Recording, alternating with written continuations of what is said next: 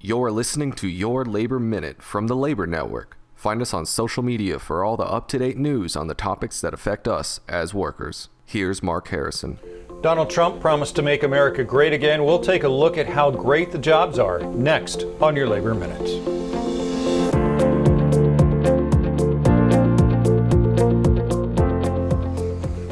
Hello, I'm Mark Harrison. Donald Trump's 2016 presidential victory came because of narrow margins in three key states that put the Electoral College totals over the top for him. They were Michigan, Wisconsin, and Pennsylvania.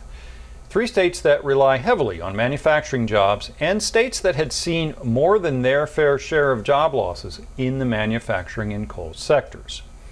After the year 2000, a rise in imports created a gap in the trade deficit that negatively affected the manufacturing sector. So the idea of American protectionism had an appeal to displaced workers in Michigan, Wisconsin, and Pennsylvania. And it was partly that appeal by then candidate Trump that helped push voters in these states to vote for him. Also, the Trump tax cut promised that those who would most benefit from the savings would pass those savings along in the form of more investment in U.S. manufacturing facilities and thus create more high paying jobs. That, as we know, never came to pass. And in fact, the continued erratic trade doctrine coming out of the White House has left many businesses afraid to spend money on new manufacturing facilities at all. And finally, in three of those states and many others, the president's campaign promise to invest in infrastructure has never come to pass. We are a year away from the next presidential election, and many of those who voted for Donald Trump have yet to realize his promise of making America great again. That is, at least, when it comes to good, high paying jobs.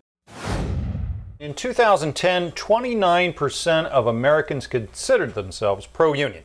That figure now, according to polling by Pew Research, stands at 42%. And unlike the 2016 election, when Bernie Sanders was just about the only candidate talking to unions and about workers' rights, most of the Democratic candidates are now paying a great deal of attention to the issue.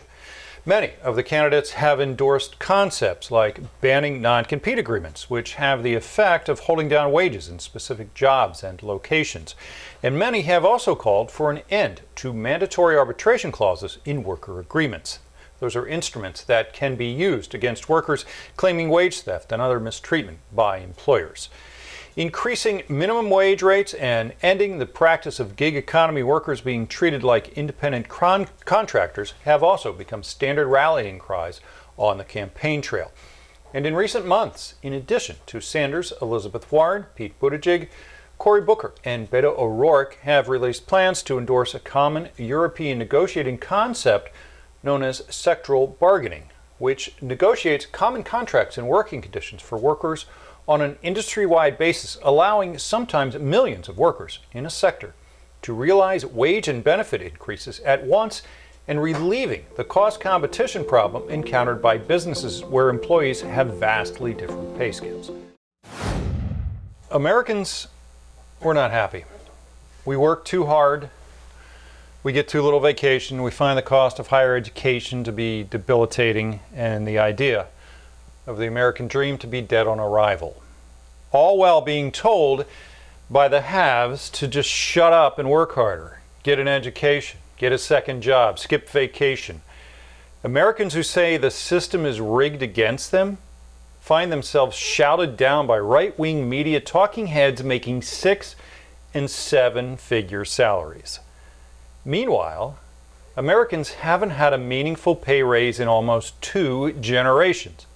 But something is in the air.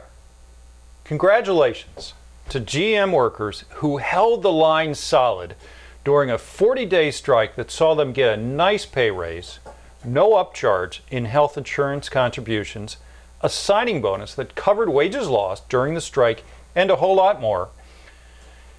But here's the huge takeaway that I don't want any of you watching this right now to miss in the pattern bargaining process that occurs in the auto industry, Ford Motors was up immediately afterward. And after the estimated $3 billion cost to GM from the strike, Ford settled with UAW Ford workers in three days. Three days. Now, I know what some of you are saying out there. $3 billion, those workers are trying to bankrupt the company. No, not really. In fact, Wall Street analysts have said the impact will be minimal and of no consequence to the corporation. Remember something these are the very folks who gave up so much when the company needed it. They aren't greedy, but they're not stupid either. It was high time for General Motors to pay back that workers' goodwill.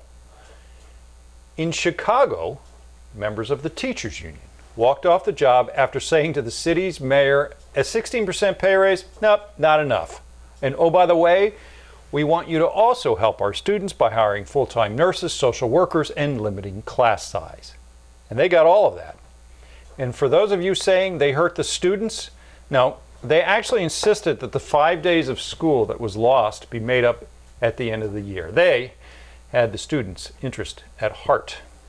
Teachers have scored big contracts in right leaning states like Virginia and Oklahoma and in left leaning cities like Los Angeles and Chicago. And they did it by sticking together and with the bold leadership of the American Federation of Teachers Union President Randi Weingarten.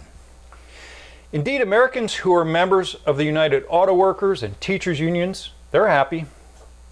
They are answering back to those talking heads by speaking with one unified voice and by bold, solid strike efforts.